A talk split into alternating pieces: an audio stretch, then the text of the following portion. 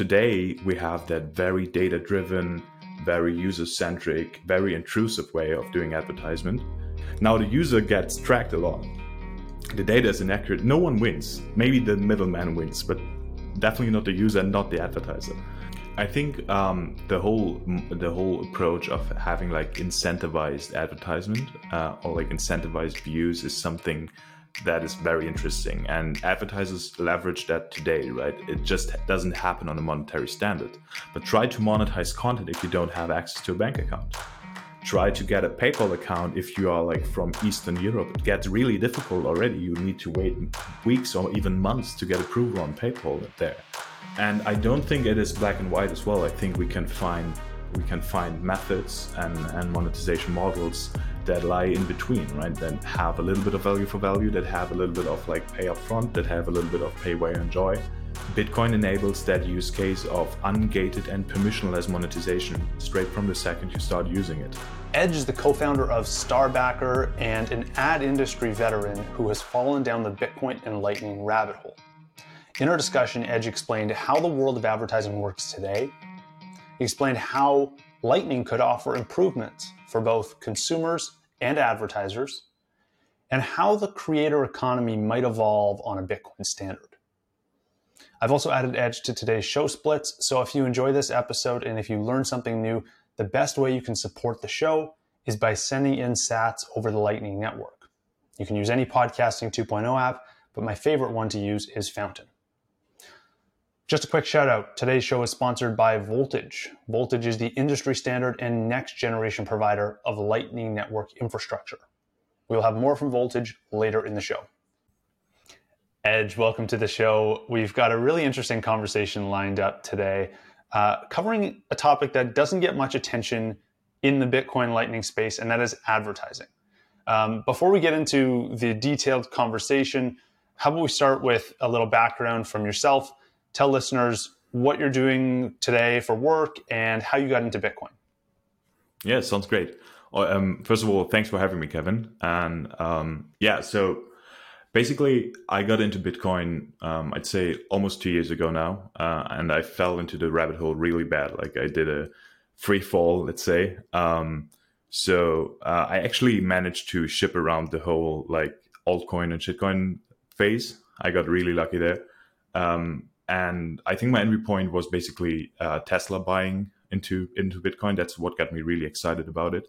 But back then, everything was very different. I was that typical legacy guy, right? That's like a lot of consuming and everything, like that linear economy person.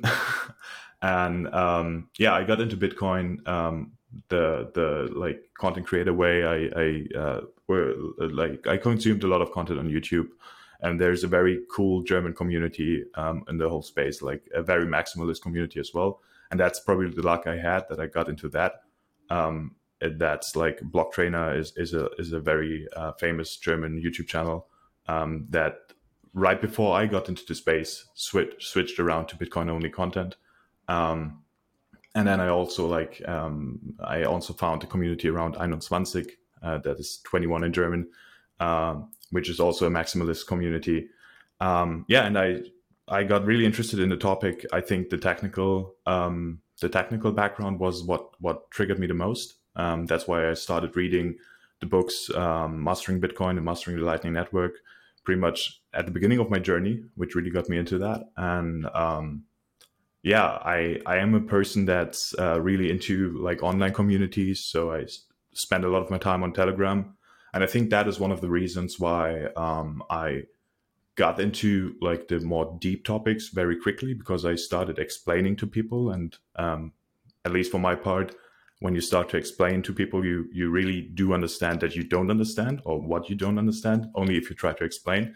Um, and and yeah, so so that that was my entry point, and um, now the the whole thing or the whole bitcoin topic has spread so much in my life that it basically takes up the most part of it and it takes up the my career as well now because uh, then last year in august i met joe and arun uh, which are now my co-founders at starbackr and we founded starbackr together in yeah well we we started the project in august but then incorporated in december and um, so yeah that's basically how I got here today. Love it. And what were you doing beforehand? Before I got into Bitcoin, so my, my legacy life, which still leaks a little bit into my Bitcoin life today, um, I uh, spent my time doing advertisement. That's how I earned bread and butter. Um, doing digital advertisement uh, like display and bannering. Um, actually, my family founded an advertisement agency uh, 20, 20 years ago, or 21 years ago now. And if you think about how long Germany has been having like an active internet usage, that's pretty pretty much like since the beginning of the internet, right? There was AOL and stuff, but then like once the internet got a little bit more adopted, um, that was pretty much the beginning. Um, what they do is they are like a um, like a monetization, not not a platform, but like an agency that does monetization for for Web 2.0 websites. Um, so you can basically they they abstract all the difficult things for you. You just get one one script tag, you implement it on your site and then they will do the monetization. They will try to sell you ad spaces. It's basically like AdSense, but way better and without like with a better cut and everything. So um, yeah, that's that's what I did before. In that company, I did uh, business development, so getting getting more partners into the into the uh, portfolio of that company, and also uh, ad management and tech development. Um, but when I say tech development, not not like coding ourselves, but like finding new partners, finding new technology that might be interesting uh, for the company and for all the partners in the portfolio. Interesting. Now, when when having discussions with Bitcoiners, the, the topic of advertising and the topic of people people tracking you wherever you go on on a website, it's a uh, a very controversial one uh, that a lot of, of Bitcoiners don't like, and, and privacy advocates are often rail against advertising. Um, and so there's there's a lot of discussion about how advertising is bad today. There's also on the flip side, you know, if you're looking at it from a business's perspective, this is how you get new customers, and this is how people have been doing this for a very long time. They've been advertising their business and promoting themselves uh, and paying for it. Um, how do you how do you kind of make these two opposing ideas work together. What what is the current state of the advertising industry? What's wrong with it today? And and what what do people kind of not understand about it?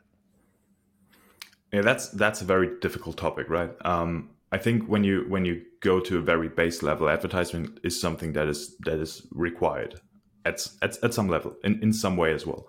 Um, actually, I learned marketing and media management, so that's what I studied. And I always like to think about marketing um, in a way that is actually change management. And it's not change management like, like sustainability and all the things, but what you want to achieve as a marketer is is basically change. And what I do believe, uh, what I really do believe, is that advertisement and marketing always should add value.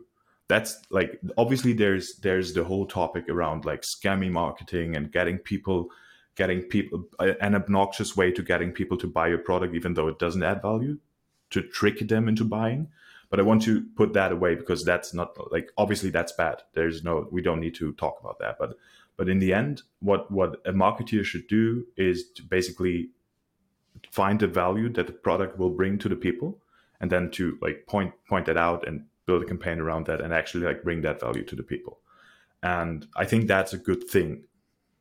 So um, advertising isn't isn't bad per se but uh, can can actually add value to the people, uh, to, to, the to the to the product, and also like for the people in the end.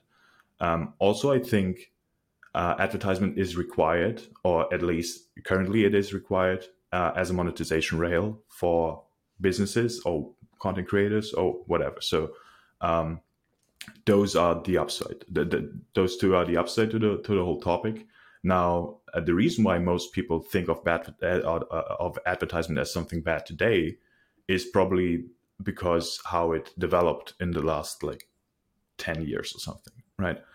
Um, because if you look at the history of advertisement and i mean that's a very old topic right? We have out of home and, and print advertisement. We have that, those we had those for decades right?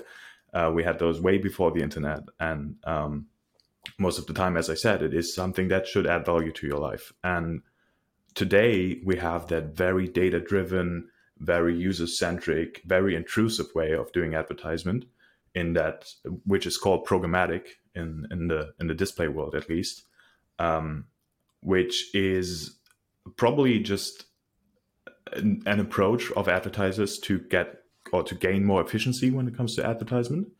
Um, but but yeah, that is that is definitely the thing that people think about when they hear advertisement. That's why it has such a bad stigma, right? Why why people think think bad about advertisement because they will try to get all your browsing history from your cookies and try to track you online and get more efficiency out of it and try to measure the uh, measure the ad efficiency and the ad return and everything gets um, to a level where it, where it, advertising has to become more cheap it has to be more efficient and everything and that's that's probably why it, why it developed that way it's a little bit like the whole um, consuming topic around like low quality products that sell for less because people don't want to spend it. I mean, that's that's the whole topic that we have, like uh, when we talk about circular economies and, and Bitcoin in general, right?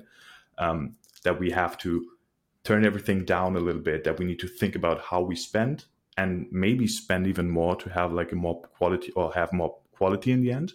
Um, and so, so that advertisement, um, the, whole advertisement definitely has that uh, that very legacy economy feel to it where just because everything becomes cheaper and everything becomes less less qualitative right um, so i think what's really bad about that is that it's it's not um, it's not about like the it's not about the quality of the advertisement itself anymore it's just getting really obnoxious and the people try to get into the uh, into the into the home of the of the receiving end and of the user uh, even a little bit more and uh, yeah, I really lost my track right now. I'm sorry, Kevin. yeah, that that's really interesting though. It's it's you know like is it because we have programmatic ads that this has now become the preferred business model for some of the largest companies in the world like is that was that the unlock that made it so appealing for facebook and google to use this as a monetization strategy rather than you know sell something I think it's I, I, I think it's um, there's there's different effects that that took place here, right? I think one is that that companies. So let's let's go back a little bit. There's ad agencies, and those ad agencies they have the um, they have the task of developing campaigns and and trying to find methods of advertisement that are more efficient than others. When we started out, as I said, we had out of home, for example. Out of home advertisement has no tracking there are mm-hmm. some ideas around that how you could measure efficiency, right? But in the end, like it is an ad, you can't tell if a user has seen it or not. If it, it's just like a paper print, like somewhere in the street, right? Um, then, then companies came around, came about that had more efficient ways of doing advertisement, and obviously they sold that product, and they also needed investment and and like funds so ad agencies started putting a lot of money into that, into those business models. And what happened now, what's really interesting is that um, because those agencies invest, invested so much money into this into this technology, they had to sell that product to the client as well. The client is now the advertiser. So the brand, so the ad agency invested that money and now try to, I wouldn't say scam, but try to sell that product because they had invested the money and now they have to get some return of it. So the brand gets, I mean, I mean, like the ad agency is, is the advisor of the brand. So what the ad, ad agency sells them should be the right thing, right? Um, a great example of this is IP targeting, for example. And if you if you spend a little bit time um, in like the internet technical world, and you know that IP addresses are not a good way of actually pinpointing lo- your location. I think my ISP is located like 500 kilometers away from my home. So if hmm. someone tried to target an advertisement to me and to my like hometown and used my IP address to do that, they would fail hor- horribly because they couldn't reach me. But for a decade, or not not almost a decade, that was the preferred way of regional targeting, of location targeting in the internet. And the reason why is because agencies bought that technology. Uh, one of one is IP to location, for example, that was implemented in in all the services and, and ad service and stuff. And now they had to sell that to the client. And that happens with a lot of things. That happens so often in, in programmatic advertisement. And that's something very um, frustrating as well for us as an advertising agency back then when customers always asked for these features and you were like, well, you, sh- you shouldn't buy that. We, we can do that, but you shouldn't buy that because there's just no efficiency. But because that money was spent and most of the time the publisher, so the site where that advertisement runs or the one that monetizes that site, uh, doesn't get to speak with the client, but just with the agency that has that bias now and has to sell the product. So, so the quality turns bad in the end. And, um, that happened so many times and in so many different locations. And uh, with the whole programmatic topic as well right? Everything got more centralized. All those companies got bought up and and like formed together. And in the end you don't even have a choice anymore. When you when you come out as a as a small site for example you have adsense right that's your entry to to uh, display advertisement for most content creators or for most uh, websites um, you don't really have a choice to go to somewhere else because other companies might not take you because you're too small. And now you're stuck with what Google wants. And the client on the other side wants to reach that audience. And now they are stuck as well with what Google wants. And in the end, it's just like Google's thing now. And that happens in so many places uh, because if you think about uh, very, very, very interesting insight might be that Google runs pretty much everything when it comes to Web 2.0 monetization. Even if even with a company like like ours, um, you have that problem that that um, the most used browser is Google Chrome, right? The most used web engine or search engine is Google Search. You have the most used ad server, which is, as I said, the technology that does all the campaign planning and serves the ad in the end, which is Google Ad Manager. The biggest programmatic exchange is Google Ad Exchange. And now, now you, you maybe you maybe start to understand why there's no much, uh, no big choice to none, like not to the publisher, not to the client, not to the agency. In the end, it's just that that technology provided it now dictates everything. Right. So Google's sitting in the middle here, and on the one side we have the advertiser who has this product they want to sell, but in order to get to Google now, they have to pay more because Google's their only kind of option at the stage they're at, maybe. Um, and then you on the other side, you got the consumer who is going to get more and more ads over time now, over the last like, you know, YouTube right now, you go on YouTube and you can't watch a single video without seeing one, sometimes two ads. They used to be like six second ads. Now they're like eight or 10 or 15 seconds. Um, and, and the consumer's getting more and more ads and, and no financial benefit from seeing them and and they're you know they don't really know where where their data is being used or or where it's where it's going they kind of have a have lost a bit of control of that um, so it, it seems like there's this you know google's found this position in the middle of these two parties is it fair to say that now on with bitcoin and lightning and the discussion about peer-to-peer internet apps is there a way to eliminate that that middle, that center that is preventing the advertiser from talking directly to the user? I think that's I think yes, that that would be possible, but I think it's a very long way until we get there. Right? There's so many things that can be fixed with Bitcoin straight away. Um, for example, like with Starbackr, we said, okay, uh, digital content monetization is something that can be fixed quite easily by just just pulling out the legacy payment system and putting in Bitcoin, right? That doesn't solve all the problems, but it solves many, many problems very fast and very quickly. I think advertisement is something that is way more complicated than that because that system mm. is so complex. It has so many different um, different parts to it, and you always have to have to think about that. That the so so the problem is that and and that happens with like Google uh, and uh, because you said YouTube and and and uh, having like three ads in a row, right?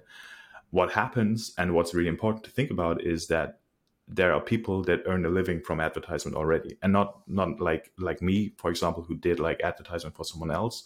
But I'm talking about content creators that actually have to have that monetization rail to earn a living because that's what they do for bread and butter, right? Um, so if you now go ahead and try to change that system completely, um, you would have to find a way to do it in such a way that the revenue that can be generated off it is the same with the legacy world, and that's that's really really tough, right? Because um, if you take that that content monetization we do on Starbackr, right? If you have like 100 followers on on a legacy world, and you know that they are that they understand Bitcoin, for example, and you can port them over, or you can partially port them over, you will still gain the same revenue.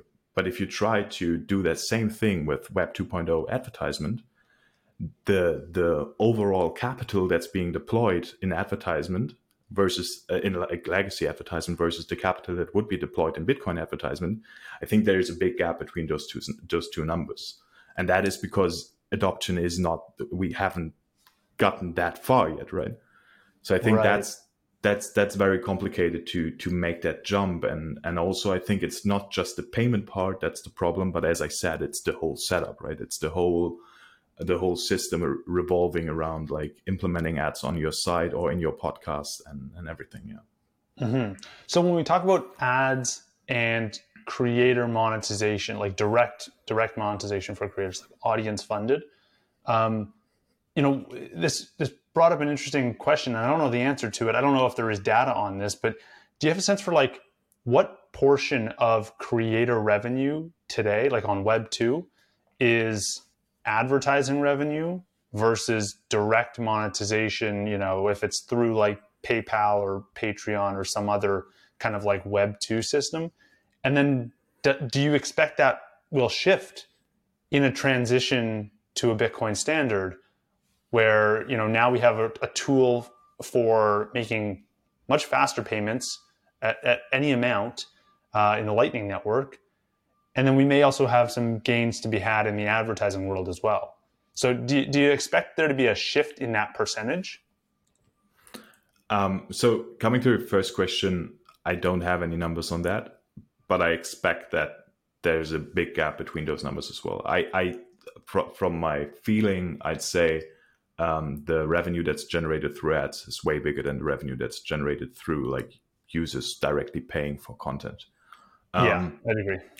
But we but we definitely see a shift in that um, in the legacy world as well, without even without Bitcoin, because monetization and advertisement gets so much more difficult. Um, and when I say more difficult, I mean like the new way of doing that, because people get they are more aware about privacy issues. They uh, in in Europe, for example, we have the GDPR now, which is uh, which is making advertisement or programmatic advertisement very difficult, right? We have those consent banners everywhere where you need to say, "Yeah, I want to have personalized ads." Um, mm-hmm. So so the whole privacy um, awareness is is making things harder for advertisers. And that's why a lot of publishers and, and mediums uh, and media in, in general go to the to the direct paid approach, where they say, well, you can now choose whether you want to have like pay six dollars for example have that site ad free or use ad and or give us your consent and have ads for like programmatic ads i don't think that's a good approach because now you have to choose whether you give up all your data or you pay the pay gate it's not a good decision to be made i think um, but i think yeah as i said the, the number always, already shifts without bitcoin and lightning now, what enables Lightning uh, or what unlocks unlocks uh, what Lightning unlocks for us is um, having like open more open standards and more open approaches to that. Right? Um, when we when we think about Alby, for example, having like a native Lightning wallet in your browser that can give a content creator a little bit of money every time you visit their site automatically, right? And removing that friction of paying and removing the requirement for having accounts, which is, I think, the, the most important thing, right? Um, because obviously, I would be I would be willing to pay every every time I visit a site, but if I had to sign up there and put my credit card details and everything, that that is a big friction for me, right? So, yeah. Lightning removes that and enables um, very interesting use cases when it comes to when it comes to monetization that is not through advertisement. Um, right. So I think definitely it, it unlocks unlocks uh, great opportunities for that. But again, um, it is the shift will be very difficult because you, as someone that tries to monetize themselves only through donations, for example. And I just yesterday I, I had a podcast episode with with someone from Germany that had exactly the same exactly this issue. He said, "Well, I do open source content on YouTube. Like I want every I want education to be free, but funding myself just through donations is very difficult for me. But I don't want to go somewhere and have ads. And also, I'm very privacy focused. That's not something people usually sponsor and write. Uh, write. And it's very hard for me to find someone that wants to advertise on, on my site as well. Um, so they are currently like struggling with funding their own content creation job, and they need a sidekick for that, right? Um, yeah, so I think that shift will be very difficult, but but Lightning definitely helps. And uh, as as as implementations progress and everything gets a little bit easier, that shift will become more seamless. I think, but we're not there yet. Yeah, yeah. You know, it's interesting the way you talked about the way you framed the Web two discussion is like you either lose uh, control over your data and you get bombarded with ads, or if the if the uh, platform decides they can make more money by charging you, they charge you, and you so you either lose money from paying the service fee or you get hit with ads. It's like yes, there's there's obviously a lot of benefits that come with using services like Facebook and Twitter and Google. These things have been great for the internet. I don't want to diminish that, but you're you're you're on the losing end on both sides when it comes to either getting hit with ads or paying. Uh, and I wonder if Lightning can flip the entire script to the positive side, meaning like if you had opt-in ads, privacy first, uh, no by default there'd be no ads, and only if you wanted to receive ads, you could then use some of these open standards, like you talked about Alby. You could use some of these standards to then earn from the ads. So if you if you want to give advertisers access to your own data that I guess you know you could store in theory on on a node or some personal server, you could then give that data up for in exchange for money. So by default, you either you either have no ads, which is a great experience and a, an improvement over over Web two, or if you want to see ads, you're going to get paid for them. So it's like a total opposite shift there. It feels like that's a very powerful um, transition that we could go through. What are your thoughts on how how we might get to that moment? I think um, the whole the whole approach of having like incentivized advertisement uh, or like incentivized views is something that is very interesting, and advertisers leverage that today. Right, it just doesn't happen on a monetary standard. Um, when you when you when you look at Web 2.0 currently, or like legacy advertisement, let's say, um, there's incentivized views when it comes to mobile games, for example. It's like you want another life for your mobile game, then watch this ad. This is basically incentivized, right? Um, now, I think it would be a lot more efficient if we would say, hey, by the way, if you view this ad, we earn $5 CPM, for example and we're going to give you 50 cents cpm of that because actually your attention is what we are buying. And yeah. um and, yeah exactly right? That that, that is that is what's happen happening. Like the, the advertisement is a trade for attention. That that's what what the whole thing is about.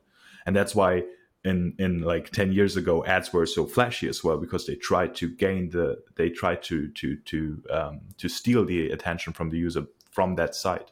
Um, but now if we if we have that transparency about like monetization and and we say that we say to the user hey by the way if you give us more data if we if we are able to uh, to target more accurate, accurately uh, you would earn even more um, I think that that would something that would be something that that would work very great. Now the question is, how do you prevent fraud in that situation? For example, how do you make sure that the data that the user provides actually is accurate and uh, that they Sybil attacks, for example, that they don't like create like thousand accounts to earn even more and stuff.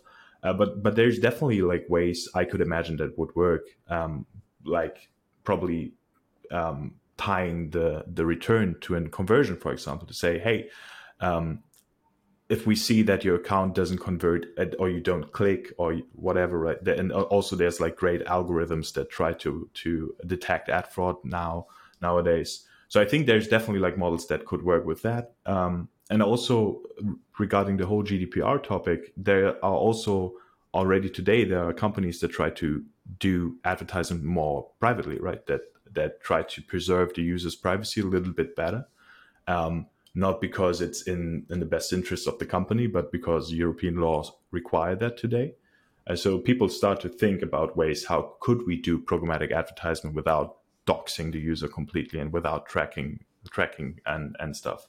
And um, one implementation or one one way of implementing uh, of implementing that would would be to have like a private data store in your browser, and instead of actually giving that data out, you would receive a call to your browser that be like, "Hey, this is an ad for fishing. I don't want to know your profile, but please, dear algorithm that runs locally, tell me if the user you're currently running, or if the machine you're currently running on is interested in, in fishing, for example, right? So mm-hmm. that I mean, like the the problem with that again, with a lot of calls and a lot of data, advertisers could again try to build a profile, but but still, it's a little bit better than just openly like having everything in your in your local storage or like cookie storage. Um, yeah, and and and that that the cool thing now is that that as I said, that like that it's an incentivation could now happen without any accounts, right? It could happen in your Bitcoin wallet. That Bitcoin wallet could be the identity. Like we could use private and public key pairs to have that whole to have that whole uh, like browsing identity. And I definitely think the the way of opting in into advertisement and and um, and putting your interests out actively would increase the efficiency for the advertisers as well because now we we only talked about the user side now. But to be honest the advertisement experience today for the advertiser for the brand is not a good one as well. Because i want to if, if you use google services everyone should like go to their uh, i think it's like um, google I, I have to look that up but there is a site where you can see your personalized ad profile with google. Yeah, like see and what very, Google has collected about you, right? Yeah, it's it's like it gives you like depends on how long you use that service, but like it gives you like 50 to 200 categories you might fit into. And mm. it's very funny how inaccurate the data is. Even though if even if you use YouTube and if you use Google services a lot, that is very inaccurate. And and that obviously is a big problem for the advertiser as well because now they get sold as i said they get sold a product that promises to deliver a good targeted ad experience but the data is off and now now the user gets tracked a lot.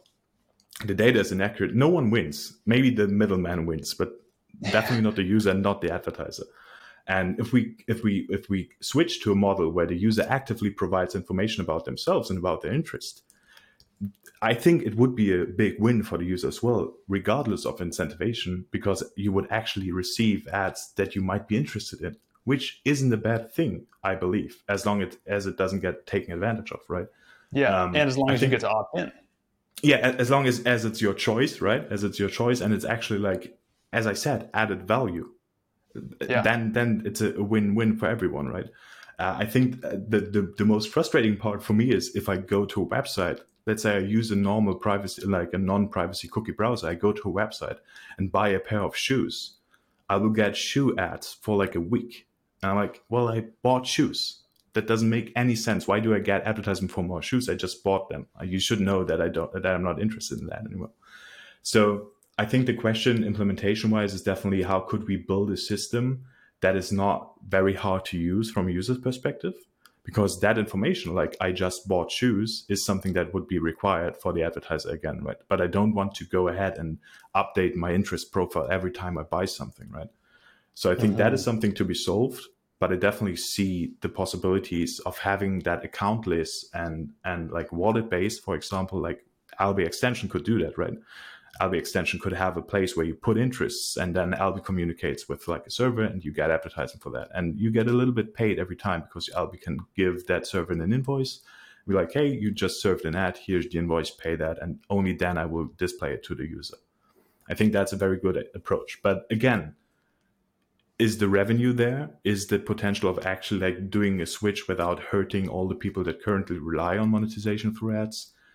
how will that switch look like? I think that are the big topics that need to be solved. I hope you're enjoying the show so far. I just want to give a quick shout out to our sponsor, Voltage. Voltage is the industry standard for Lightning Network infrastructure. Creating layer two applications and services on top of Bitcoin starts with Voltage, where you can spin up nodes, get access to liquidity, optimize your node, and much more. Voltage is leading the way as the next generation provider of Lightning Network infrastructure. And if you want to get a free trial and start using Voltage today, you can do so at voltage.cloud. Right. I mean, it makes a ton of sense to have the users be able to tell, like, th- there's no algorithm that's ever going to be able to detect or, you know, figure out. It, it's going to have a hard time guessing what I want. And it's always going to have some kind of lag or latency or some kind of error in judgment. Um, and I, when I get a light bulb idea in my head, like I want a new pair of sneakers, I know that before a computer knows that typically. Some may argue it's the other way around, but I, I think that there's still a, um, you know, like, like I have a better sense for what I want than the algorithms that can't even figure out where I live. Um, yeah.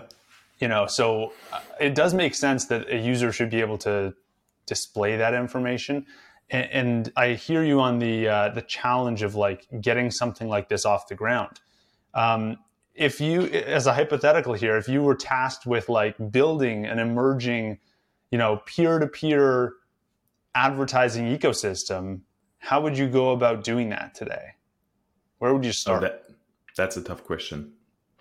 Um, when you say so, so when you say peer to peer, I think the first um, the first question that needs to be answered first is how will the web 3.0 how, i don't i don't like that wording because it's like so stigmatized by all the different weird project around that but how would the web of the future look like? And are we actually going to have something like a peer-to-peer internet right because if you have like a peer-to peer-to-peer internet uh, that has like direct connections between the two servers and and not like that whole weird interweb that we have today um, how would advertisement actually work right because um, today it's very interesting if you go to a website, a normal legacy website, and open your open the source code and look at where all the assets come from.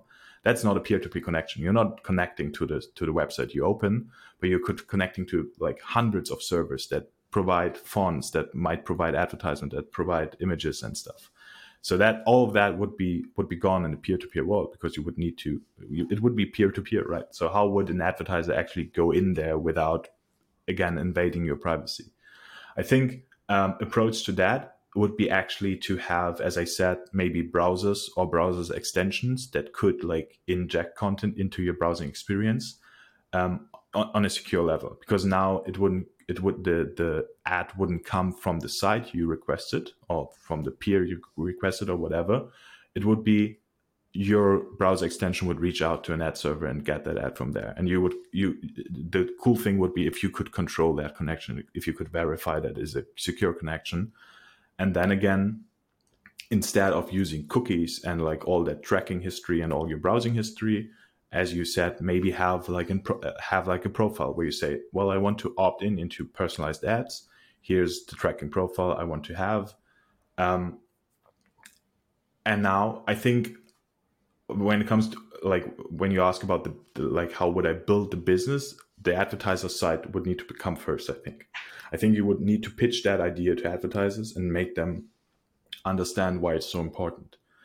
Now, tying back to the uh, like to the beginning of the conversation, that is really hard because you need to get around the agencies because that age those agencies are not interested in new tech. They have bought tech like for the last five years, let's say, they want to make they they need to to sell that that tech for like the next five years to actually break even, right?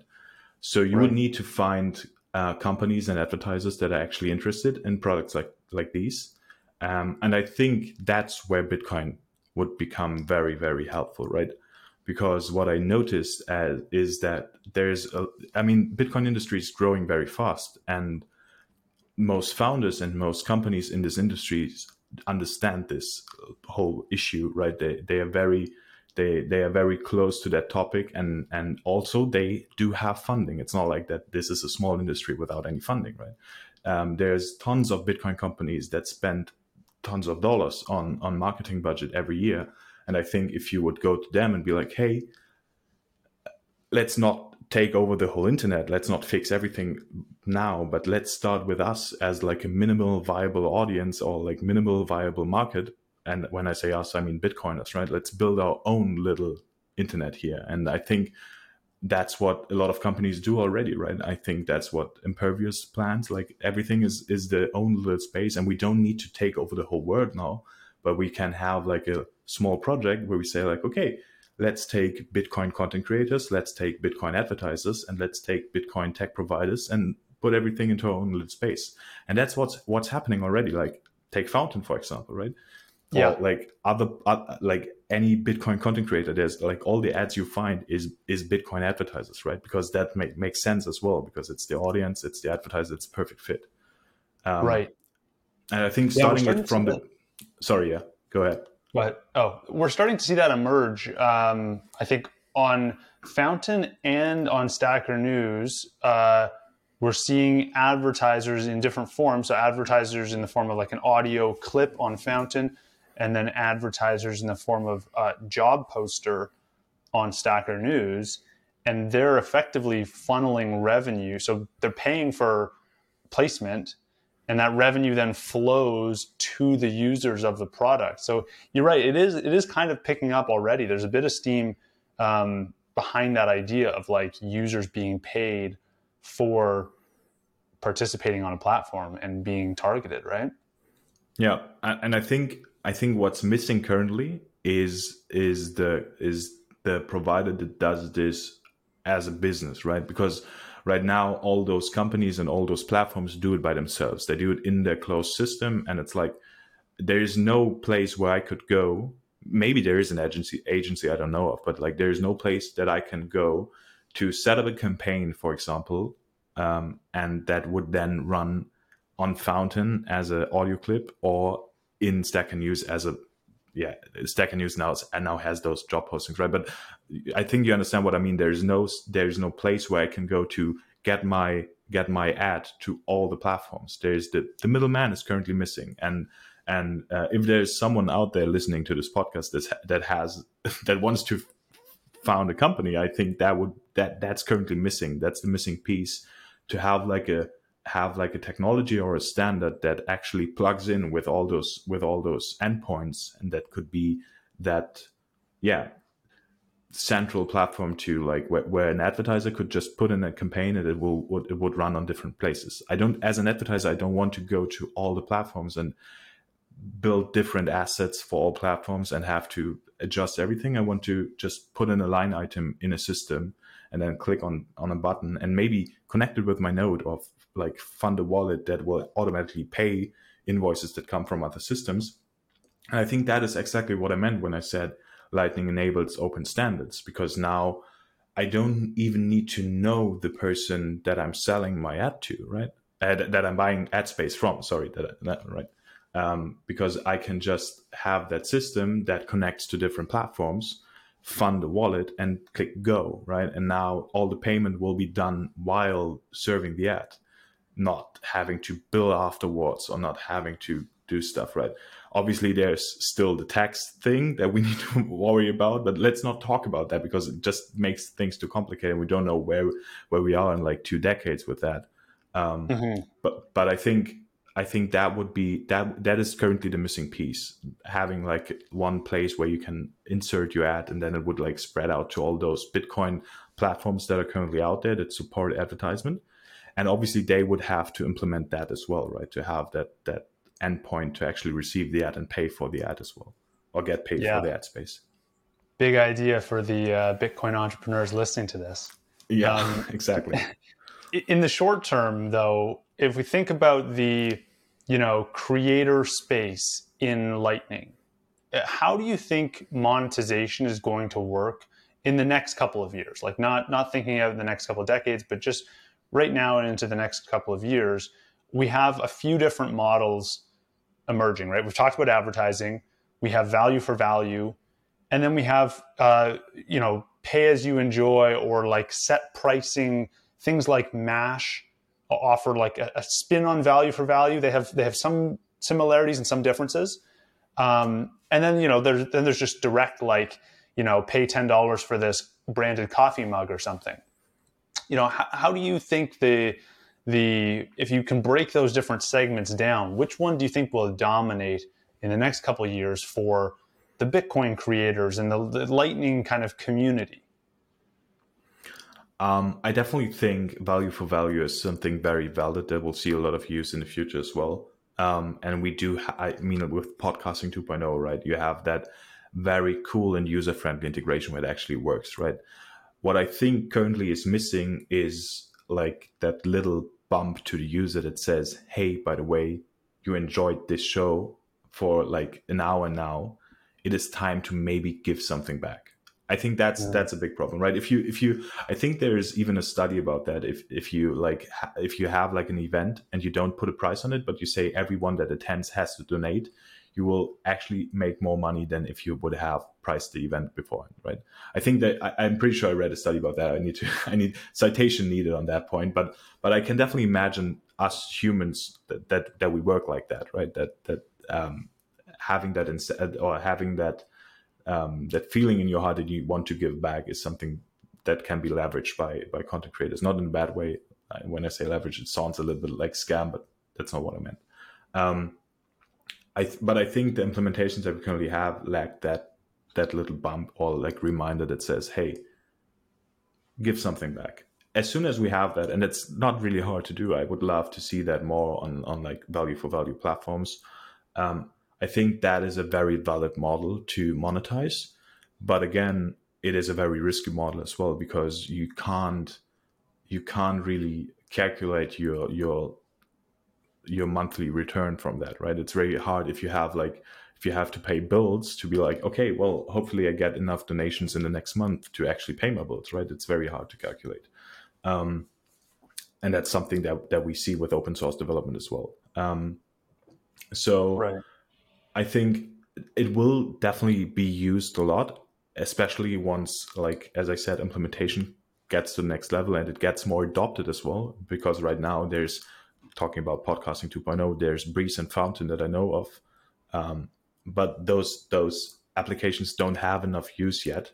Um, and there's a lot of people that just listen to to podcasts on Spotify or somewhere else. Um, so that's that's one issue. Um, I definitely think that idea of paying for content while you enjoy um, is something that that will develop even that that that might be an even more valid case for like content creators to monetize the platform. I mean, like I'm very biased on that, right? because at Starbackr we do have pay gates, for example. We do mm-hmm. have monthly monthly subscriptions for creators. Um, and I think the reason why that works so good is because it doesn't need it, it, it, it doesn't require the user to rethink everything because they are used to those models from legacy platforms. Yeah. Um, and I don't think it is black and white as well. I think we can find we can find methods and, and monetization models that lie in between, right? That have a little bit of value for value, that have a little bit of like pay up front, that have a little bit of pay where you enjoy. Um, yeah. So, um, but I definitely, I definitely see the whole, I see the whole use case around like like like monetization through Lightning of content creators. Um, but I'm, what I'm always worried a little bit about, and I might get a lot of boos for that, but I'm, what I'm always a little bit worried about is also like the whole bookkeeping and like tax thing, and that's not very important if you have like a small YouTube channel and you earn like a couple of bucks each week. But if you want to actually like earn a living and have to pay bills and everything, that might get very difficult, right? If you don't have, right, that you, you get into a weird position. Definitely depends on your jurisdiction as well and where you live. Um, but that's definitely one one thing that is way easier to solve with pay up front. Here's a bill. Here's an invoice, like not a lightning invoice, but a real invoice. This is now this is your VAT. You're done now, right? Um, right. So, yeah, very again very difficult to answer. yeah, there that is the most chaotic part of earning on Lightning right now for me is you know I've, I've probably earned on like eight or so different apps in the Lightning ecosystem in the last month for various things. And I, I've now started to do like a monthly consolidation. And so every month at the end of the month yesterday I did I did this uh, just like figure out how much did you earn from each platform, consolidate it, and make sure you're kind of like I, I want to make sure I'm keeping track of you know books and stuff like that because yeah, the, the numbers are getting to the point where they're hundreds of dollars a month from from Lightning, from you know some value for value, some pay for uh, messaging and things like that. But it's it's at hundreds of dollars a month now, so it's it's too big to ignore.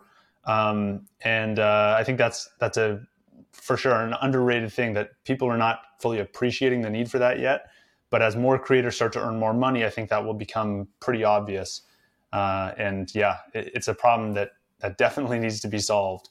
Um, but I think the idea of you know being able to operate on all these different creator monetization models, it can be very appealing. Like if we can if we can fix the issue of like consolidating payments and letting people know here's exactly how much you earned, this is what you owe, you know, this is your income. If we can figure that part out, then I think that the the part about having any possible model to fit your content is great.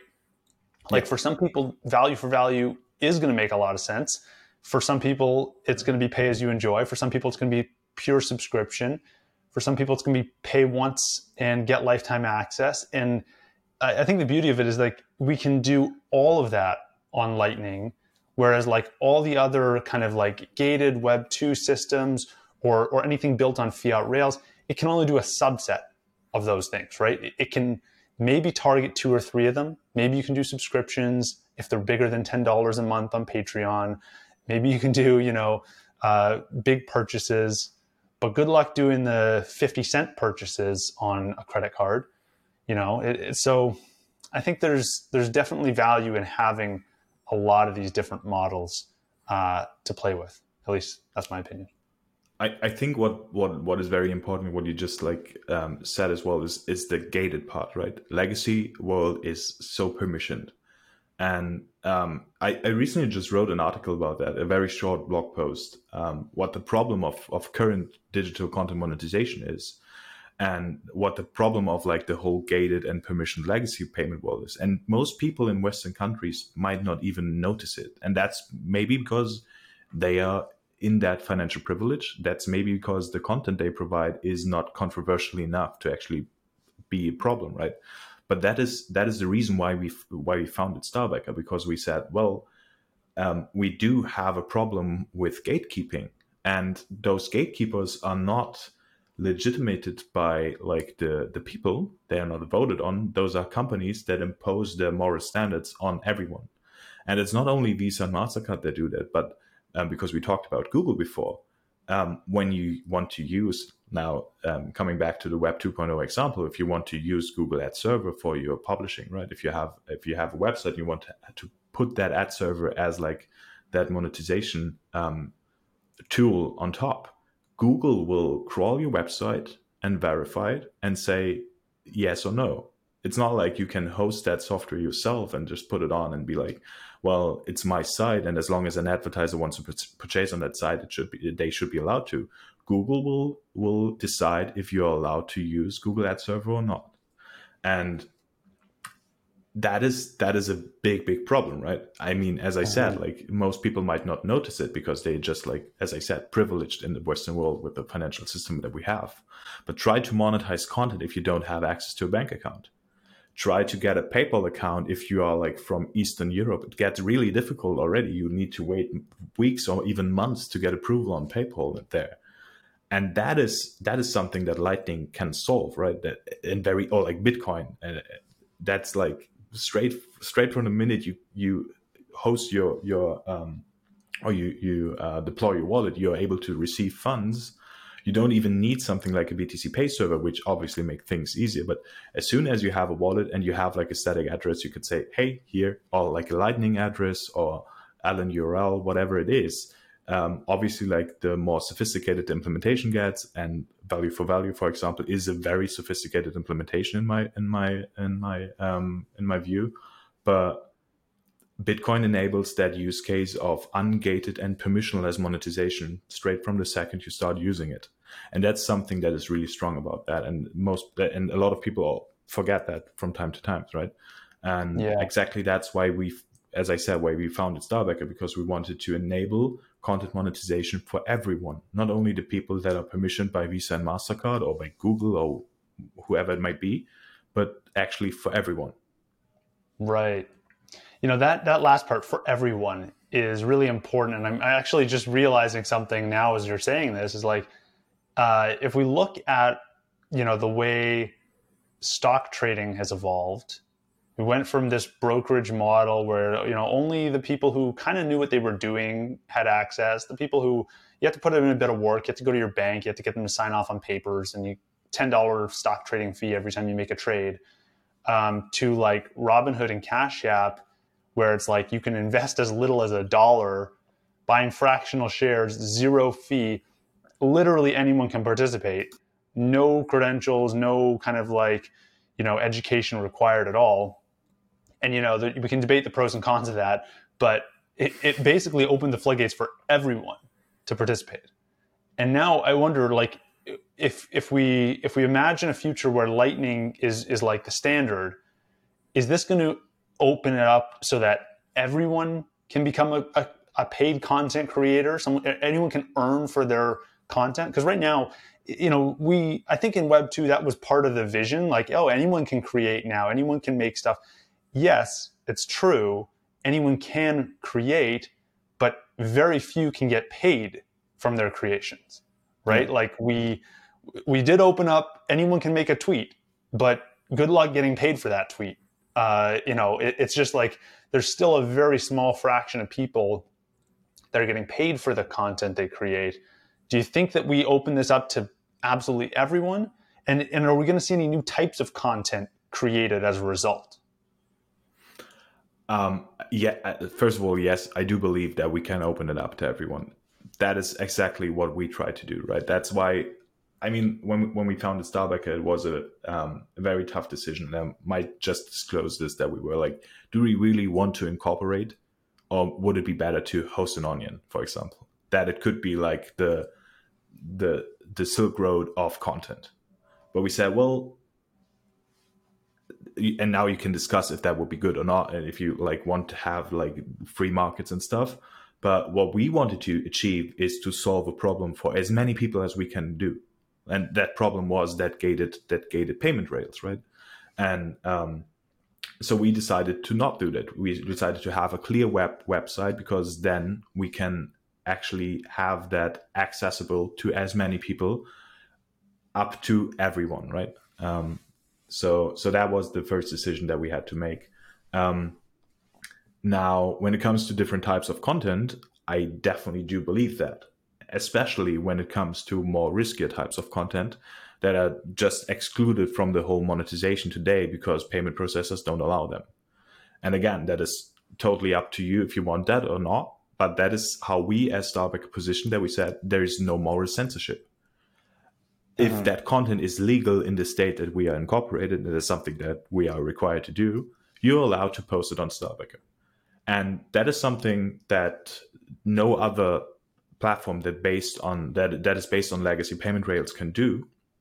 And we've seen that now taking an example from the adult from the adult space, we've seen that last year with OnlyFans, right? Which was one of the reasons why we actually founded Starbackr what happened there was that OnlyFans announced that they might or that they plan on banning adult content from their platform.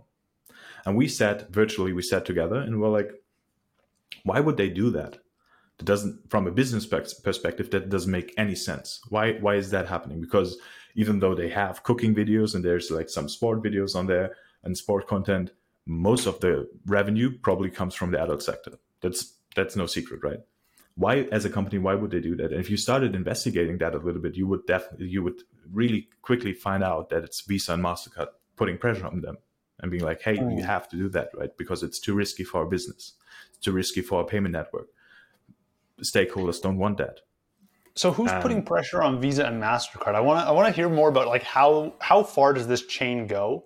Because that makes sense to me that yeah if if your processors are going to be putting pressure on you you may have to make a decision that is not perfectly in line with your your revenue if you had your own way.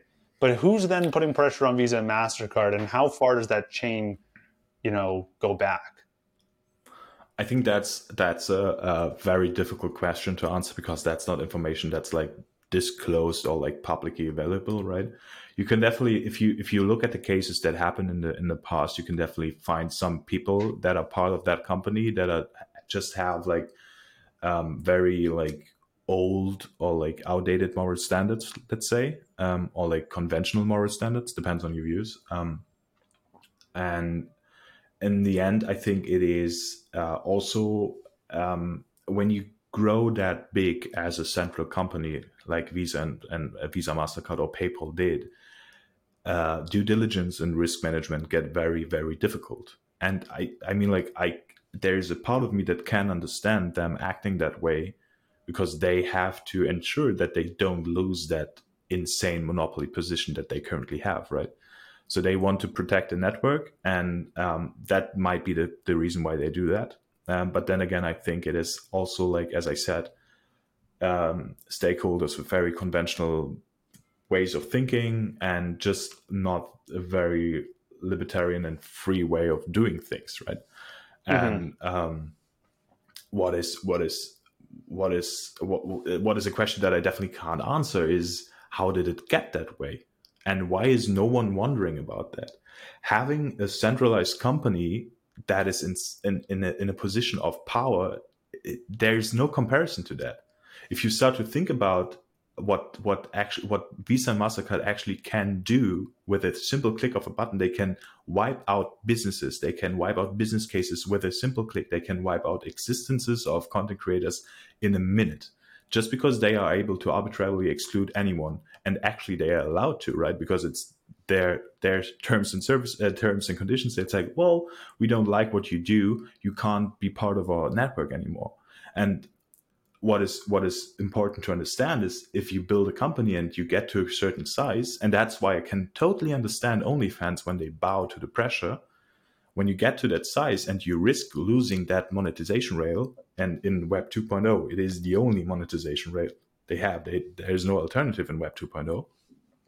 If you lose that rail, you can shut down within a week, right? There's no way you can actually like uh, support the company and all the structure you have built as a company and keep your employees if you lose Visa and MasterCard as a monetization rail in the digital world. That's why Bitcoin is so important because Bitcoin can fix that. Bitcoin is an open standard. There is no gatekeeper, and we can we can actually build a very very healthy system that doesn't need that kind of centralized service to dictate its moral standards on everyone. Mm. This has been fascinating. I want to finish off with one. Um, I want to get you to, to steelman the case against lightning monetization or, or this like lightning creator movement. I, I, I think that there's a new um, creator movement forming here. And we've talked about a lot of the advantages that Lightning can offer. What are the disadvantages? What are the downsides right now that you see for Lightning creators today? Uh, what needs to be solved? What are what are some of the things that make it a bad experience today? Tough question. um, I think one of the problems that we currently have is usability, uh, especially when we think about normies, right? Um, that is one of the that is one of the missions that we took that we uh, that we have as Starbackr today. That we want to make things more accessible, because if you are from this space and if you're from this bubble and if you have your own node running at home and uh, set up everything, Lightning is very easy to use and it works great. But if your technical horizon ends at using Instagram, Lightning has a horrible user experience. And I might get boos for that now, but we have received so many support tickets of people that own Bitcoin on an exchange, for example, that is not Lightning enabled yet, and that are wondering why they can't pay invoices on Starbackr because they own Bitcoin, right? And it says it's Bitcoin. Why can't they pay? Yeah, well, because it's a different protocol. So um, definitely something that adoption might solve with time, but I think we have a lot of work to do on an implementation side to abstract all those difficult things a great example is is uh, Galoy's Bitcoin Beach wallet, right? Bitcoin Beach wallet, I mean, it is a custodial wallet and it is behind KYC gates, but from the usability of that app, it's very cool. It's very easy to use and it abstracts all the difficult things away. And we need more of that. The second part is definitely what I mentioned before is the amount of capital that's currently being deployed in the legacy world versus the capital that's being deployed for marketing and advertising, I mean. uh, in the Lightning world, right? Um, if you if you plug into AdSense and you have a site that has a lot of views, you will get quite amount. Uh, you will you will get a substantial amount of money right away. It might it might not be the best CPMS and you might not get the best rates, but you will earn money straight from the point, and you don't have to do any work. It's it's very difficult to start that monetization process in the Lightning world. Trying to get advertisers to monetize uh, to to do ads on your page or to do ads on your on your podcast is not easy easy when starting out, especially not with such a if you if you think about the legacy world risky environment right? Because it is like that financial things and people don't understand bitcoin really and especially not legacy companies. It's always very like nerdy and and people are like well i don't want that. So i think that's that's a big like um challenge to overcome as well. I think those are the two reasons why not why i wouldn't suggest it to anyone uh, to everyone. But thinking about it i would probably suggest it to everyone because in the end if you if you if you sat down for like a whole day and read read a little bit about it and if you most people will be able to set up a lightning wallet or like set up a bitcoin wallet and monetize. But not everyone right? That's a little bit the that's a little bit the issue i, I see. Right well i want to finish this off with uh, a segment i do at the end of every episode called the lightning round. Some rapid fire questions for you. Are you ready for the lightning round? Yes. All right. First question. Among the billion dollar creator apps we have out there today, whether it's Facebook, Twitter, OnlyFans, all the all the ones that people are familiar with, Instagram, which will be the first to uh, fully integrate Lightning? I should probably actually remove Twitter from that because they, they kind of have a tip jar thing going. Among the others, which will be the first to integrate Lightning payments within their app? Uh, OnlyFans, I think. Interesting. And how will they do it? Will it be a subscription thing? Will it be a, a value for value thing? I think it will be the same monetization models that they have today, but paid with. I, I don't think they will implement Lightning itself. I think they will implement crypto probably. Um, mm. But but um, I think it will be uh, the same monetization models that they have today, but just with different payment rails. Interesting. Um, if you were in Mark Zuckerberg's shoes today, and your task was to reposition the company and help it help it adjust in this in the you know in the context of this shift we may be seeing in advertising what what is your first step to reposition facebook to benefit from you know this discussion we talked about it this next era of of advertising where where users are getting paid how do you do that as a bitcoiner i'm obviously very biased on that one but i would definitely change the company's name immediately. but but um, yeah, I think oh, that's that's a very difficult question to answer. Um, Putting you on the spot. yeah, I I gotta say, um, obviously, like plugging in Bitcoin as payment method for the current monetization model would be a, a, an easy to do first step.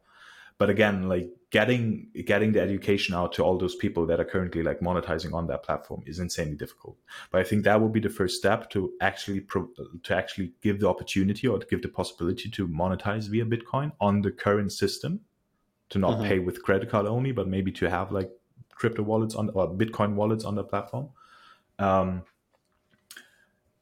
and I then, I, to be honest, like I'm not a very big part, a big fan of how Facebook approaches like monetization on that platform. And I, if I w- was actually Mark Zuckerberg, I would probably like re-architecture everything. Interesting. Um, okay, I want to I want to get your estimate for how much our data is worth. And uh, I've seen a couple of metrics. I won't I won't share them until I hear your answers. I want I want to hear your sense for like the um, a, a, normal user. Imagine someone living in America, just because most most of our listeners here are, are Americans. Uh, the average American user, how much money are advertisers paying to reach them each year? That's two different questions, right? The one one question is how much is data worth, or how much is our data worth, and it definitely depends on is that data accurate. Um, I don't i have no idea how an advertiser how much an advertiser would pay or does currently pay to reach a single user um, I, I, I think if I would say I, I think if I would say a number, it would probably be below twenty bucks because I've seen CPCs, uh, so cost per clicks on like social media, for example, which are like 19 cents per click or conversion. It's like insanely cheap. So I would say probably below $20 per user. Um, but I think accurate data and actually, so 100% valid data is not indefinitely like but but is much is, is is is worth much more than that maybe like depends on the product you're selling but i'd say like 100 bucks. If if you actually if you know that that will be a conversion i would pay as much as 75% of the product worth right? Or like yeah. margin.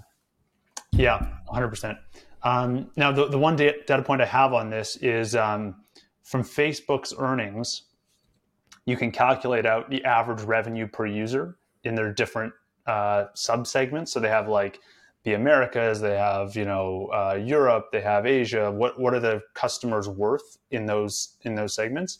And the average revenue per user is over a hundred dollars wow. for per, per year for a user on per, Facebook. Wow, That's so. Insane. Yeah, I believe it. I believe it's like, and this is only in Americas. I believe in you know in Africa it's much lower. In in Europe it's a little bit lower. Um, in Asia it's somewhere in the middle between Africa and Europe. Um, but it's it's like kind of staggering. It was I think it was like thirty bucks per quarter uh, was the average revenue, and this may be a couple of years old, so it may be higher now.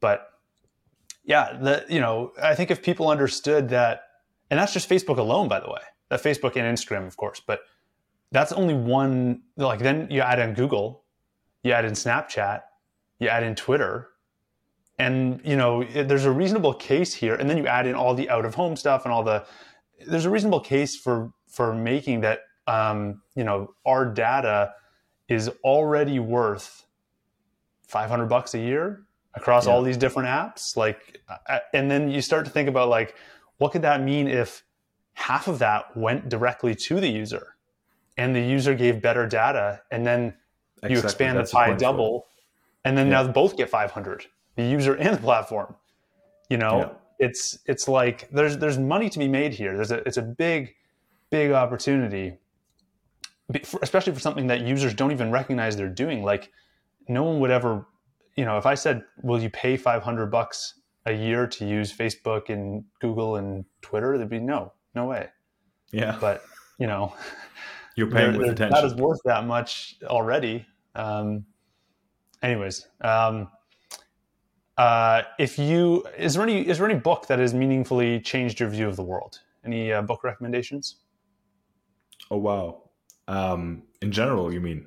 Oh, yeah, like yeah, in general. Who? That's another tough question. Um, I think the last one I read that really that really got to me was "The Price of Tomorrow" from Jeff uh, Jeff Booth. I think is his name. Yeah, Booth is his yeah. name. Yeah. Uh, obviously, like uh, Ammous uh, Bitcoin standard, although I have uh, controversial takes on that one. Um, yeah.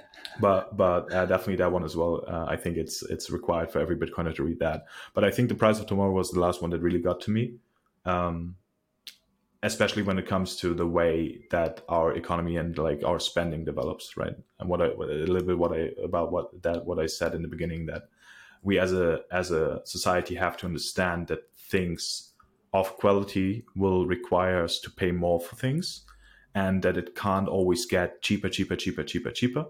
Um, obviously, with uh, um, recommending price of tomorrow, things sh- should get cheaper with like technology advancing, um, or at least have better quality. Um, mm-hmm. But that is something that we have to understand as society. So that's that's something that really got to me uh, recently. Yeah, I like it.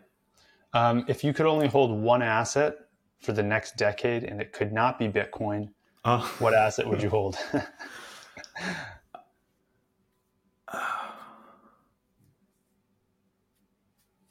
well, I mean, I got into Bitcoin two years ago and I don't own anything else anymore. So uh, now thinking about that is really, really tough. Uh, I think it would probably be gold. Um, because I definitely see the I definitely see the risks of of not having like a real uh, a real cap, right? but I think you said like two years now, so I think the risk of of that cap like exploding um, spontaneously is is quite low. So I'd pro- probably go for gold.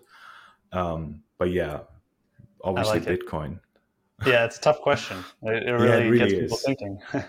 mm-hmm. um, awesome. I really enjoyed this conversation. Thanks so much for taking the time. Where can people go to learn more about you and the work you're doing?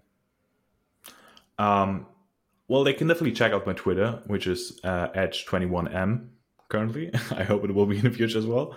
Um, then uh, you could go to Starbackr and see what we are doing there, uh, which is starbackr.com or app.starbackr.com for the web app. Um, yeah, so I think that are the, be- the best two places to to learn about me or what I'm doing. Awesome. Thanks again for taking the time. Hope we can do it again soon. Yeah, thank you so much, Kevin. All right, in the last seven days, you guys sent in 25,087 sats. That came in from 161 different supporters. Very cool to see. Thank you to everyone who is sending in sats. Um, let's take a look. We got the top five supporters of the week. Mary Oscar with 4,774 sats. Auburn Citadel with 3,337 sats an anonymous user from Castamatic with 2,837 sats, another anonymous user, 2,003 sats, and StemR42 with 1,890 sats. Let's get into the boosts of the week. First up, we have Chandler Bingcoin says, interesting in response to episode 65 with fiatjaf. PB5433 says, Another great episode, especially the part on login with LNURL auth, inspired me to look into this and then found Alby browser extension, which I haven't used, but you can pair with your node and it sounds a lot like what you're describing. Keep up the great content. Yes, Alby's a great, uh, great solution. I think they're going to be integrated very deeply in the next iteration of the internet. I don't quite know where they fit in the overall puzzle, but I know they're going to be an important piece. Um, so definitely check out Alby if you haven't checked them out yet. Uh, anonymous user says, Great episode. Thanks, Danny, for your insights on routing node strategies. That is episode 66. Danny is one of the best routing node operators in the world right now. So if you have not listened to episode 66 and if you want to get into routing on Lightning, definitely check out that episode. Brian of London says, uh, boosting from podcastindex.org's page to see if fiatjaf's node is broken. Yes, fiatjaf, I think, he had a, an issue with his node a little while ago. Hopefully it's fixed. Uh, but thank you for the boost, Brian of London. Uh, J24 says, P2P VP. Didn't Matthias just describe Tor and the likes? But I get it. It's not a thing because it's slow compared to a traditional VPN. Um, this this honestly goes a little bit over my head. I'm not too sure uh, whether or not this is a good comparison to make P2P VPN, uh, but it could be. That's that's got to be a question for Matthias, I think. Um, ASB underscore best said good in response to episode 66.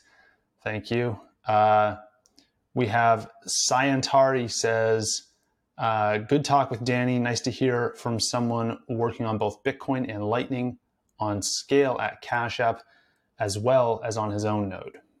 Uh, yeah, I agree. I think it's really cool to get the perspective of someone who's operating a business at the scale of Cash App, which not many businesses in the world are, uh, and then doing it for himself as well. Mary Oscar sent a test uh, from Podcast Index BTC DIR sent a heart emoji. Uh, an anonymous user said good stuff in response to episode 66. Episode one got a boost. That's the very first episode. An anonymous user said great podcast in response to episode one with Oscar Mary. Crimson Hummingbird says riveting in response to episode 66. Glad you liked it. Uh, Mary Oscar said great episode, really informative. Again, episode 66. AV Parker sent a dollar sign. Auburn Citadel sent a peace sign.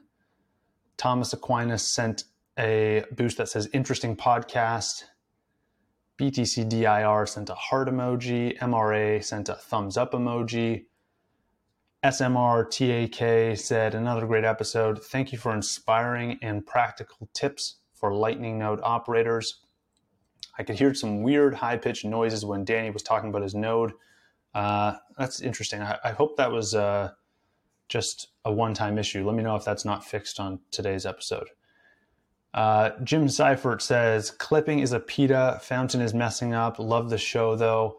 I know the Fountain guys are working hard on improving the app, and I'm sure they'll get clipping right. Um, thank you though for the boost, uh, Jim. Uh, Die Gopher um, says, good podcast. User 21 million sent a lightning bolt. And uh, Bot is late uh, said, love this show. And Jing Joe sent two sats and a comment in another language, which I can't read. Uh, but thank you, Jing Joe, for the two sats. Uh, looking forward to seeing what you guys send in this week, and I'll have another episode out soon.